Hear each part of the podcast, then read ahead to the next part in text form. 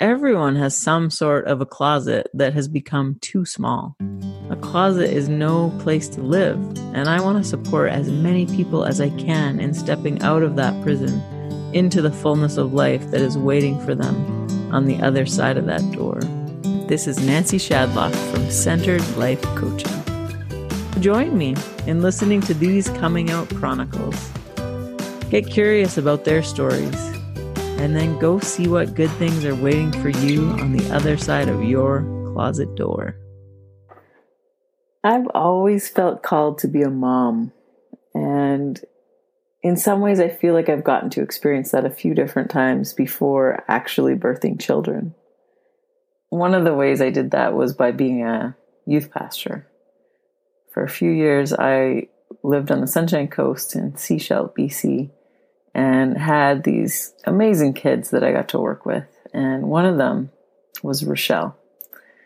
And she was this spunky eighth grade kid with some attitude, but was so fun and so engaging. And whatever she came up with, the kids would often be like, oh, yeah, let's do that. And I've had 15 years of watching her life and seeing her transform her pain and the things that she's gone through as a kid into beautiful things as an adult. And I'm so excited that you get to hear what she's done with her life lately and the coming out that she has done, the brave coming out that she has done. So, Richele, tell us a little bit about yourself, who you are, what you're up to in the world. Mm. All right. Um, I'm Richele McEwan. I am a lot of things, I feel like. I'm a professional dancer. I run a dance studio in the Kootenays. I'm also a mom of two who are under five, and that keeps me super busy.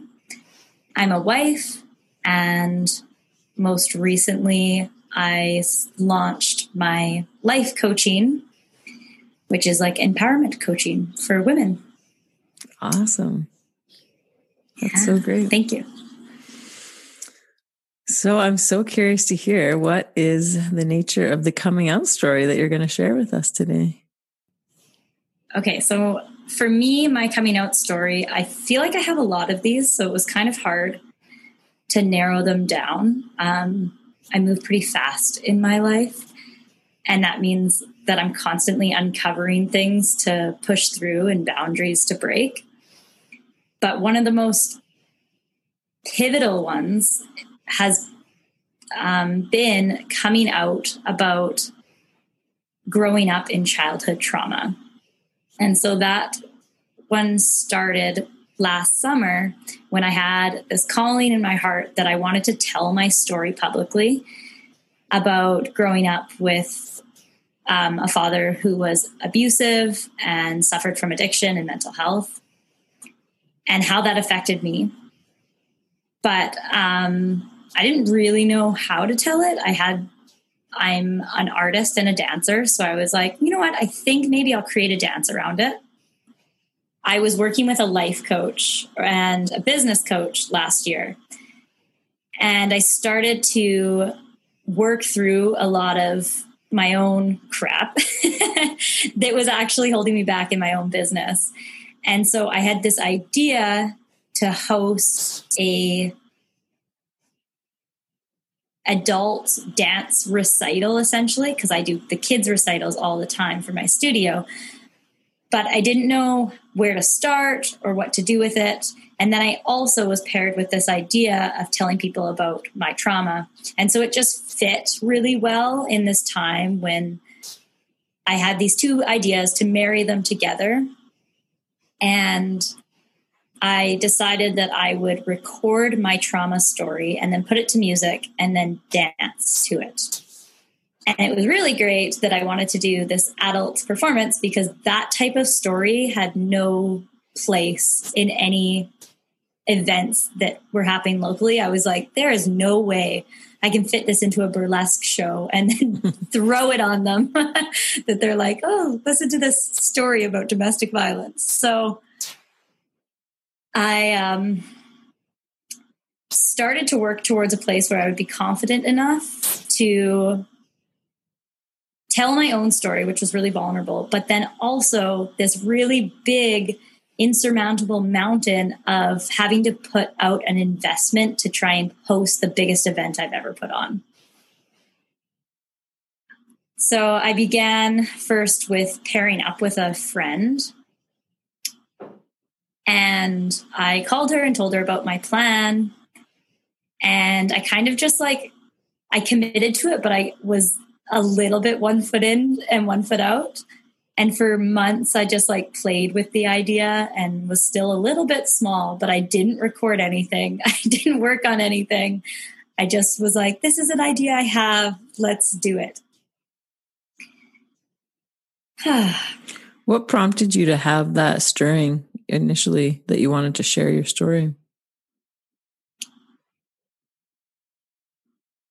when I was working with my business coach, um, I had recognized that I was not super in tune with my own intuition. And that was one of the things that she was kind of guiding me with. It's, I completely started as a business coach and then it became so much more. and so I think as she guided me to understanding what my purpose was and to listen to the callings on my heart, this had been there for a long time.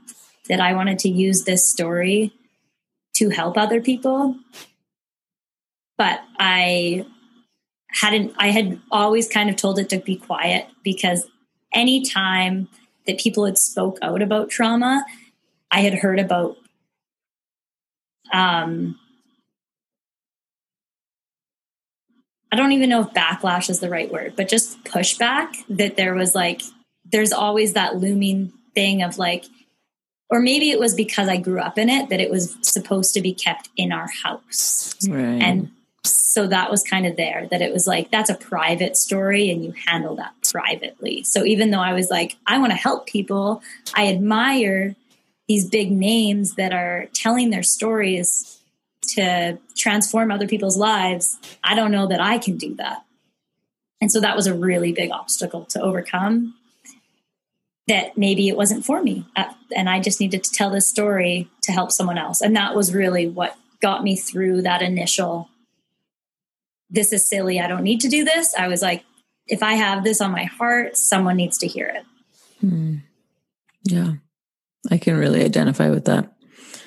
I think even in my own life, even recently, been leaning more and more into that of I have this queer story in my life and I was raised Christian and you're not supposed to look at that or be that and pray it away. And so just be quiet about it. But recognizing like there's a lot of people that need to hear that they don't have to divorce their faith to fully embody their sexuality. And so I need to speak that out, but it's scary. I totally get that, that it goes against our conditioning. Absolutely. And Christian conditioning to not lean on your own understanding is like one of the things that I was told many times growing up Christian. And so when I started to tune into my intuition, and that's my own understanding, I was like, well, that can't be right. so I had to unlearn and relearn how to be like, no, trust yourself you you know what's best for your business and what's best for yourself. You need to take these steps that you think are aligned with you. Was there a moment that felt really pivotal to actually put it out there?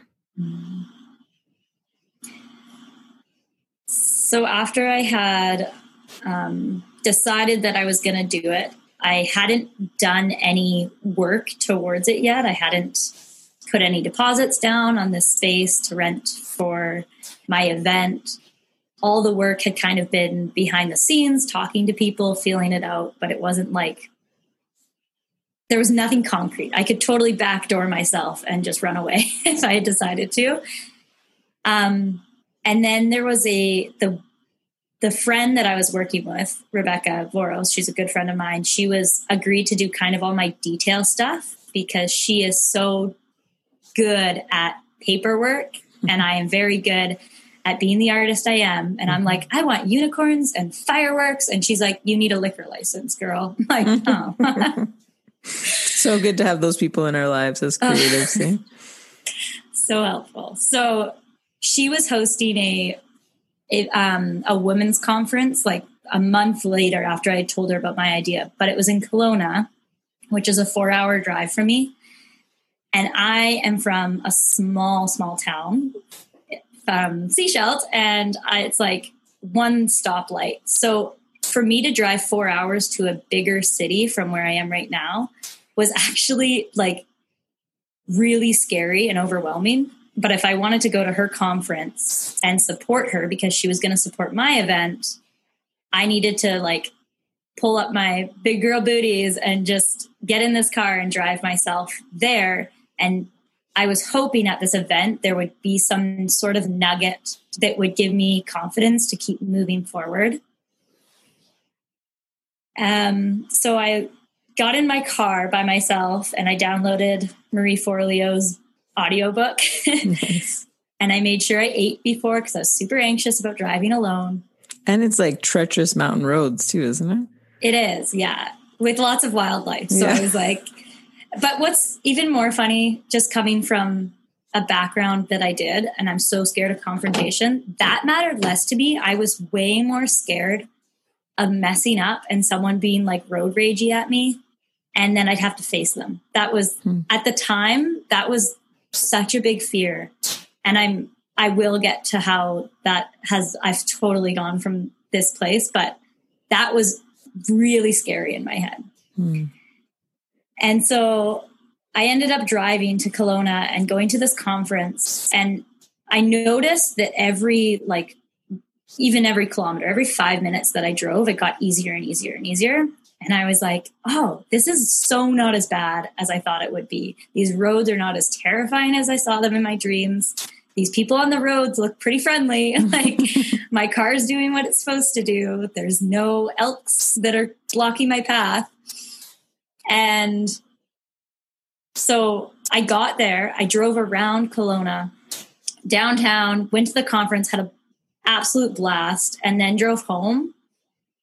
And right when I got back into town that same day, I went and drove to the recreational center and put the deposit down mm-hmm. on my event because I had this mantra in my head now that I can do scary things and they're not as scary as I think they are. Yeah. So it was a super, what I thought was a super unrelated fear, but it was just such a tangible thing to be like, I could then hold on to that and be like, remember that time you drove mm-hmm. and it mm-hmm. just wasn't that bad.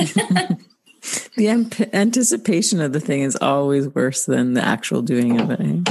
Totally. Did you get something from the conference then that really spurred you on? I think it was less about what was said and it was more that the women on the stage that were speaking, I felt the pull. Like I was a little bit envious, and I've learned that envy is a great thing to lean into because it tells us where we desire to go. Mm-hmm. And I was like, if they're on stage speaking and I want to do that, I need to be doing things that will get me closer to that. Hmm.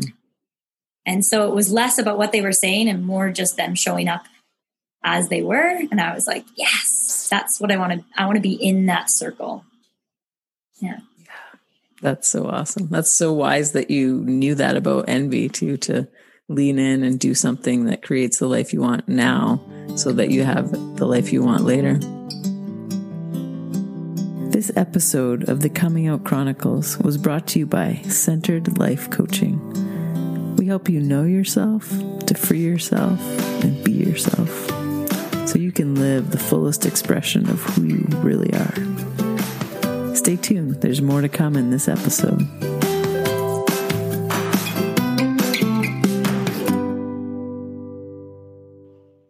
So, the supports that were really incredible to me, um, like I said, that business coach at the time was huge um, she was super helpful in so many ways that I just did not even expect. And Um, I have an incredible support system. I've always been really good at connecting to people and asking for help, and that's been huge. But one of the things that I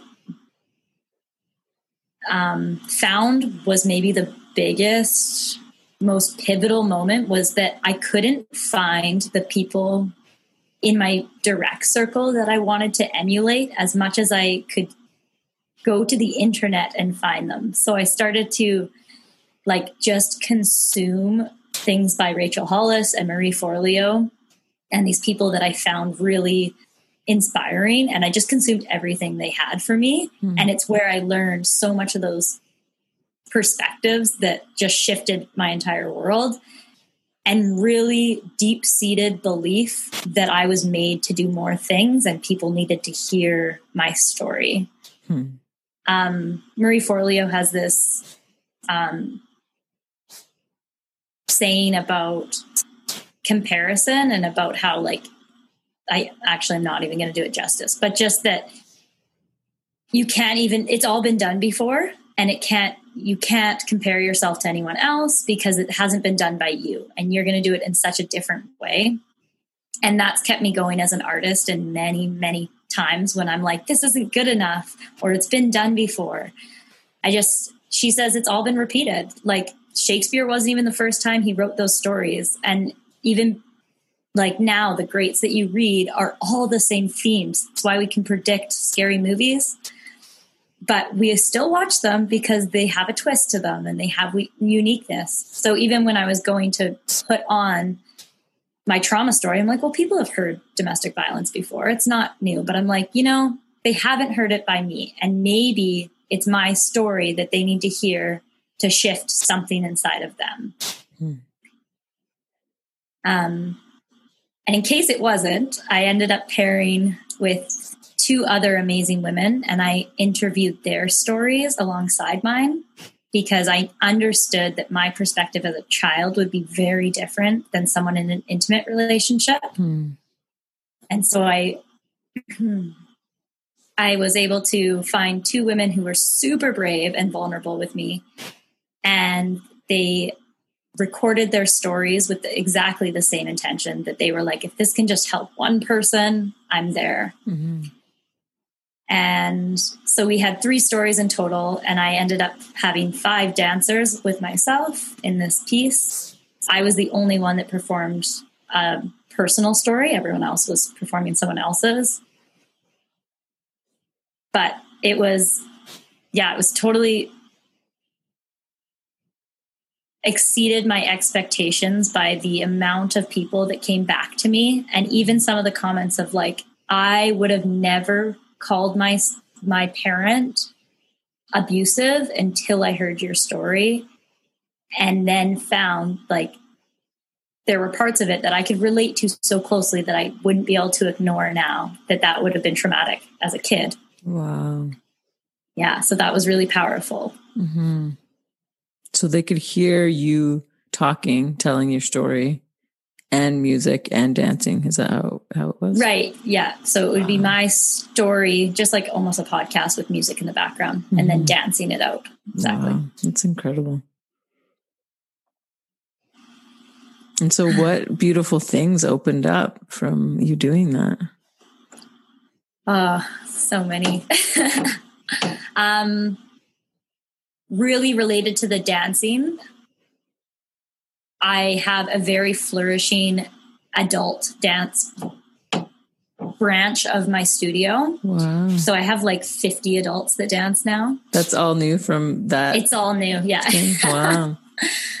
and I think before we had, I dabbled a little bit and I had like 10 here or there in other shows, but it just totally exploded. People were so excited to cultivate dance with me, which was so cool. Um, I also found like in a really tangible way after I broke through this, my revenue in my business increased like 400%. Like it was just ridiculous amounts of because I one of the things that I've had from my childhood was when you have a parent that has an addiction, you grow up with not a lot of money because so much of that energy, whether their money's going towards the addiction or they just don't have the energy to go to work and and save their money and do all that. So I had a very scarce mindset about money and I didn't spend any of it. And it's a really great strength, but I know some of our strengths be your greatest weaknesses mm-hmm. too. So with it unchecked, I'm really frugal. Like I'm like, oh, these panties are getting holes in them. Are they just crotchless panties now? it's a thong. so once I started to put money into things that were risky or I deemed risky in my business, which was like, I'm going to try and put this show on, or I'm going to try and run a class in this space that costs more, or I'm going to hire a teacher. It just, it blew hmm. um, doors open for my business, which was huge. Um, and then I think most importantly, it's led me to where I'm going next, which is the um, coaching. And I have just launched that. And already it's been super fulfilling to be able to share all this learning that I've been doing over the years. And it gave me the confidence to launch my coaching. But the coaching gave me this perspective to see my transformation. So I could tell people about the trauma story but in back in November when that show released, I couldn't quite see how far I'd come from being that child that grew up in that circumstance. Hmm. I still felt a lot like I had lingering things about like just lots of lingering patterns and behaviors that I hadn't overcome yet. And when I launched my coaching career and started telling people the things I've learned, I was able to look back with this new perspective. It was like, I am not the same person I was. I used to have disordered eating. And that, although sometimes that is something that like creeps back in, I eat very, very well now and very nutritiously and happy and shame free. Hmm. And oh back to to the circle back this is a really good one that point of driving like being afraid of someone having road rage i used to not be able to look at men in the eyes even mm. if they were giving me kindness like if they were giving me a compliment and i looked at them in the eyes i would feel like i would start to cry it was mm. so overwhelming the confrontation wow and that comes from my dad not being a safe person. And I found masculine energy extremely intimidating. Mm-hmm. So when I launched my coaching and I could look back and say, I used to be this way, I was like, right, I don't do that anymore. I actually really embrace confrontation and I have deepened relationships with men that I would have never been able to embrace prior to that transformation hmm. because I was so closed off and so armored up against them. How has that changed your relationship with your husband? so, so incredibly. um, I think one of the biggest ones is we were in a super codependent relationship. And I had learned that it coming from a place where I lived in a home where I was the role I adapted was the peacekeeper. And I was the I'm the littlest, I'm the youngest. And so as a child, no one fought around me. If my dad was mad, I would just jump in, be cute and little and blonde, hmm. and it would just dissipate. And so I brought that into my marriage on knowingly. Hmm. And I felt really powerless. And I just would adapt a peacekeeping role. So anytime I had a need that would conflict with my husband's need, I would decide that his need was more important than mine. And it was better and safer for me to adapt to his need and have mine like and be uncomfortable than for him to be upset or mad at me. Right. So tangibly that would look like if I wanted to go for something as simple as a walk and I asked and I would and there right there I would have asked permission basically. Mm-hmm. I would have said, "Is it okay if I go for a walk?" And I granted we have babies together, so you do have to kind of coordinate. Yeah, that's a weird space. Hey, am I asking for permission or am I being courteous and respectful yeah. of co-parenting? Yeah, I hear you. So at that time, I definitely would have been asking permission. And if he said yes, but even with a little bit of discomfort in his tone of voice, I was so hyper vigilant that I would hear that and I'd be like, immediately my brain would jump from I wanted to do that to deciding it wasn't that important. Mm-hmm. And there was just no way that was worth coming home to discomfort. Right. Or and even so, if you went on your walk, you wouldn't enjoy it because you never know what's going to be at home. Mm-hmm. And it really did him a big disservice because he was never, he's never been an unsafe person but I was putting that on him right. in a lot of ways. So it he always felt really targeted that I was treating him if he got mad, I wasn't allowing space for his anger either. And so if I went on this walk and I'd come back and he was upset or inconvenienced, I would blow that way out of proportion and feel like he was totally angry with me and melt down and he felt like he couldn't even be inconvenienced ever and I just wanted to rescue him all the time. And then I was really resentful when I had to rescue him from his emotions, even though he didn't ask me to do it. and so the transformation has been um, incredible. Like that, that's one of the topics that I'm diving into in my coaching program is codependency because it's it's really heavy and and there's a lot there to unpack. Mm-hmm. But the transformation essentially is that I've learned where my needs end and where someone else's begin. And I can set that boundary and say, You're upset, but it's not mine to take on. And I still have a need.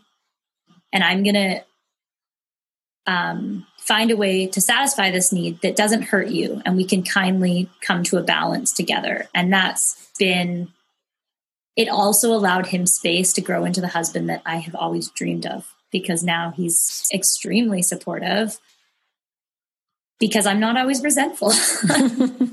it's amazing how people change when we change. yeah. Yeah.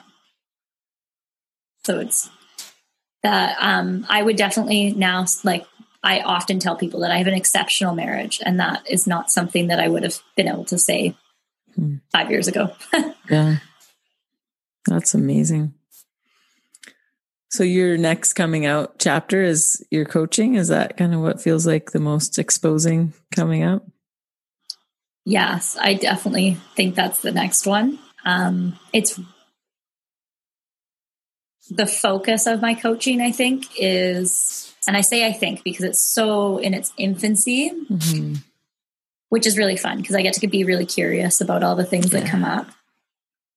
Um, but my jam for myself and others has kind of been recognizing destructive patterns and toxic patterns, and then how to change that into something healthy and wholehearted, essentially. And one of the greatest parts of that has been helping people recognize trauma that just I realize that it's a little bit of a blessing coming from something so traumatic because no one would ever look at it and go, "Oh, that wasn't trauma." Because you're I can very much be like, "My mom was hit." And that's so easy to put a hand to like literally and just be like, "Yep, yeah, I can pinpoint where that happened." Mm-hmm. But for many people, trauma looks like something so insignificant to other people that they don't even want to say that it bothered them. Mm. And that's been really, really amazing to jump into people. It's um been really exposing for myself because I have still so many patterns in my own life. One of them is perfectionism that I try to overcome, that I'm never going to be perfect and I'm never going to not have. Um, let's change that from a double negative. I always will have patterns that I want to grow into. Um, so it's been interesting to kind of make sure that I'm always walking the talk. yeah. I what happens think, if you don't? Um,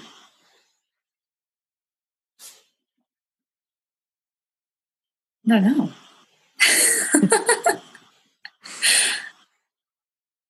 I think it would be okay. Well, let's.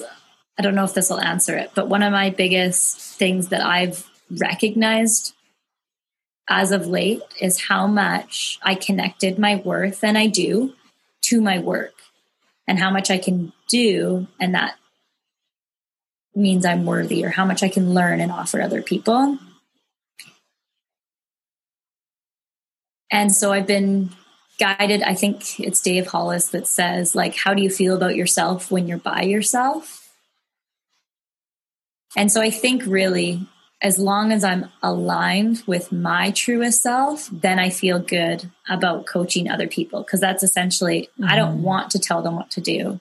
I just want them to be able to figure out how to silence the noise of all the shame and judgment and society and the conditioning that we've been going and passed down to us and all the ancestral patterns that have put on us that wasn't ours to bear. I want to help them set those things down and decide, or not even decide, but tune in and listen to what do I need? What is it that my heart is calling me to? What is it that I want in my life and my core values, and how do I get there? Mm-hmm. You've seen firsthand the value of listening to your own intuition. And once you once that opens up, it's like, I want everyone to have this, right? Absolutely. Yeah. Mm-hmm. Mm-hmm.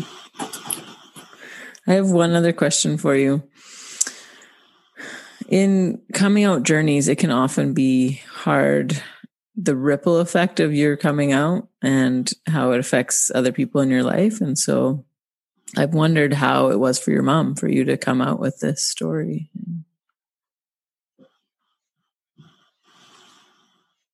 When I um, first decided to start to come out with this story, I put a Facebook video on and that was one of the hardest parts of the coming out was actually not performing the event on stage because I knew my marketing would attract the people that wanted to be there to see it. But on Facebook, it was very open to everyone, which meant it was open to family members and friends and strangers.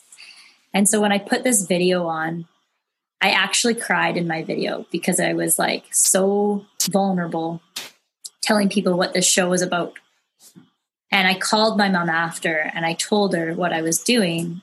And she was super supportive. And she was like, This is your story. Um, whatever you want to say, you you can own it. And um, which was really, really helpful and incredible because it was definitely something I was worried about. I was very careful about trying to stick in my like stay in my own lane and not tell too much of her own story and just tell it from my perspective and my point of view. Mm-hmm. Um, and when the show, when it came showtime, my brother and my mom were both in the audience, mm, which was really cool. Yeah. And it was kind of funny because even after I was like, I don't know if I remembered all that correctly. And my brother's like, I kind of remember things differently, but it's okay. Like we even just kind of laughed and bickered about it. so it was like just one of those things that it um I I hope that it brought healing for them too. Mm-hmm. But I really tried to stay from speak what I knew and what yeah, what was on my heart rather than trying to overstep and tell their stories for them. Right. That makes sense. Um, I do know though, like from my mom, she was telling people about what I was doing, and that opened up conversations for her with other mm. people, which was really cool. Yeah. And one of the other things that had happened was when I posted the videos and the marketing for the show and about telling people like the promo videos and things like that, I had massive amounts of com- comments below about people that were like, this is something I went through, or I'm a domestic violence survivor. And from what I know about shame, like that's the quickest way mm-hmm. to just bust through shame. And that's one of the biggest reasons that women stay in domestic violence situations is because they're the shame and the judgment of society is so great and so stifling. Mm-hmm. So that in itself can be really healing. Yeah. Just the Me Too part of it. Yeah, for sure. Speaking out loud, your mm-hmm. story has helped them speak out loud their story story. Which is why I was able to do it because of the brave people that have come before me. Yeah. Same. Yeah. That's that's such a key part of coming out, I think, is seeing someone else do it. And it's a lot of why I'm doing this podcast because I want other people to hear other coming out stories and then be empowered to do their own. Yeah. I love that you have the spin on the coming out, that it's not strictly just when you're coming out as um, in a same sex relationship or in sexuality. Mm-hmm. I love that. Yeah, I think it's important to see that we're all human, we're all connected, we all go through similar things. It looks different, but there's so much commonality in it that we can understand each other's stories. Definitely. More alike than we are different. Mm-hmm. So, if someone heard their own story in yours and maybe wants to do some coaching with you, what's the best way for them to contact you? Yeah, Facebook is definitely the best one right now. So I'm just Richele McEwan on there. It's my business page. And I have a super awesome Facebook group attached to that business page called hashtag goal bigger, like bigger, like B I G G E R. And it's a fantastic um, group just filled with really inspiring women who want to level up in their life in some way and often that means uncovering the parts of our life that are holding us back and want to work towards. So it's a free group. Anyone wants to join that. Awesome. Thank you so much for being brave today and sharing your story with us. And I know that's going to speak to many people. Thank you so much for having me. This was really fun. And I think it was, will play a big part of my next coming out. In retrospect, I'll look back and go, wow. I did that hard thing. I did that hard thing, that scary thing. Awesome. Thanks for listening to the Coming Out Chronicles. If you enjoyed it and you think it would be helpful for someone else, please share it with them. If you'd like to connect with me, reach out on social. I'd love to support you in the next chapter of your coming out story. I can help you know yourself, free yourself, and be yourself. Until next time, this is Nancy Shadlock from Centered Life Coaching.